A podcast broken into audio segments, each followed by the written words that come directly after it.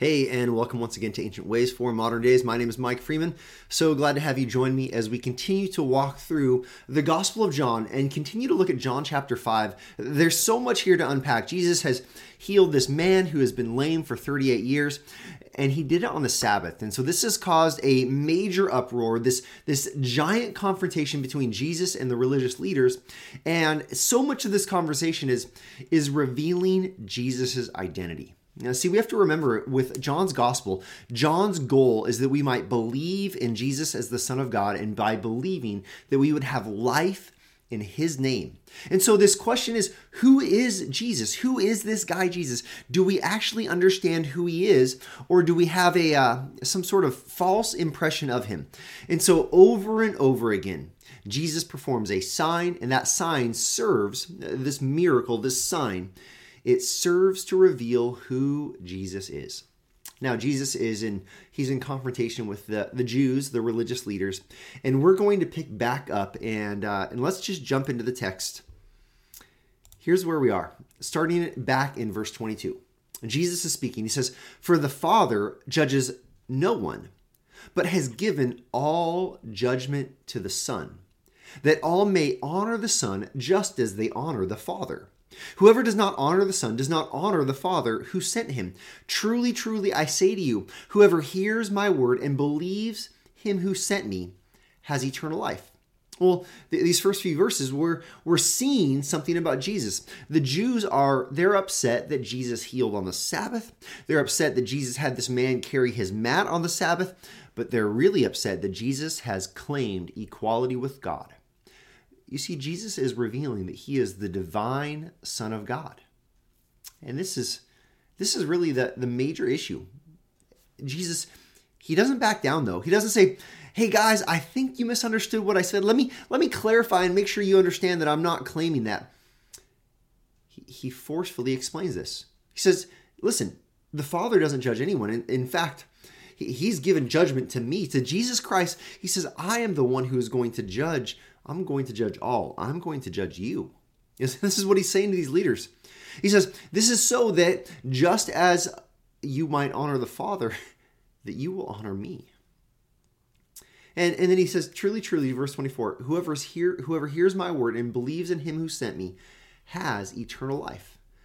We know that we have eternal life by believing in Jesus. We know that we have eternal life by believing in the Father. Why? Because they're both divine. They are united. They're in their Trinity. They are united. This is who Jesus is. This is what he's revealing to us. It says, continues, it says, verse 24, He does not come into judgment, but has passed from death to life. Truly, truly, I say to you, an hour is coming and is now here when the dead will hear the voice of the Son of God, and those who hear will live. Listen to my voice, is what Jesus is saying. Have life in me. For as the Father has life in himself, so he has granted the Son also to have life in himself.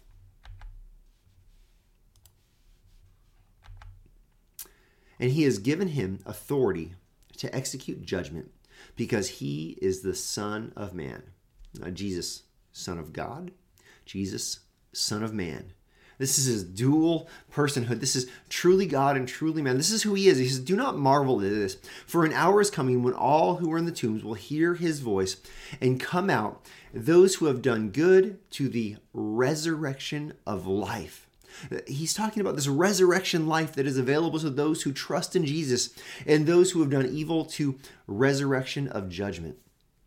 See, this identity of Christ as the divine Son of God, the Son of Man, the one who holds all judgment. This means that he is, as the ultimate judge, he is going to be the one who divides all of humanity. There is going to be a resurrection for everyone.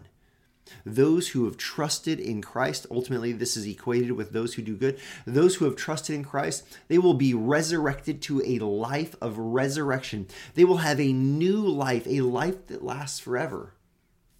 And those who have not trusted, those who continue in their evil ways, they will be resurrected to an eternal judgment. And all of this hinges on the person of Christ all of this hinges on, on who Christ is. Jesus is in this confrontation with these religious leaders. They're upset that he is calling himself equal with God. And Jesus says, Listen, you don't even understand half of it. He says, I am the one who will judge all humanity. Let's just allow this reality of who Christ is to to get to get into our thick skulls, to get get in between our ears and, and to seep into our hearts. Jesus is he is the ultimate judge over all. This is his identity. We, we must recognize this is why trusting him, fleeing to him, is of such such immense importance. There will come a day when you stand before the judge when you stand before Christ, there will come a day where you give an account for whether you have trusted in Him and then in trusting in Him, walked eh, following Him, or where you have denied Him, you have rejected Him, and you have continued in your evil deeds. If, if this day is to be that day for you, if this day is to be that day when you stand before Jesus as judge, what response would you have? What response would you have? Would you say, I trusted in the true identity of Christ? Or I trusted in a man made version of Christ. I trusted in a lesser version of Christ. I trusted in who I wanted Christ to be versus who he revealed himself to actually be. See, our ancient day for our modern day, today, it's very simple. It's to recognize who Jesus is and to put our faith in him, to trust in him so that we will have confidence on that day of judgment. We will we will be we will stand in a resurrection of life.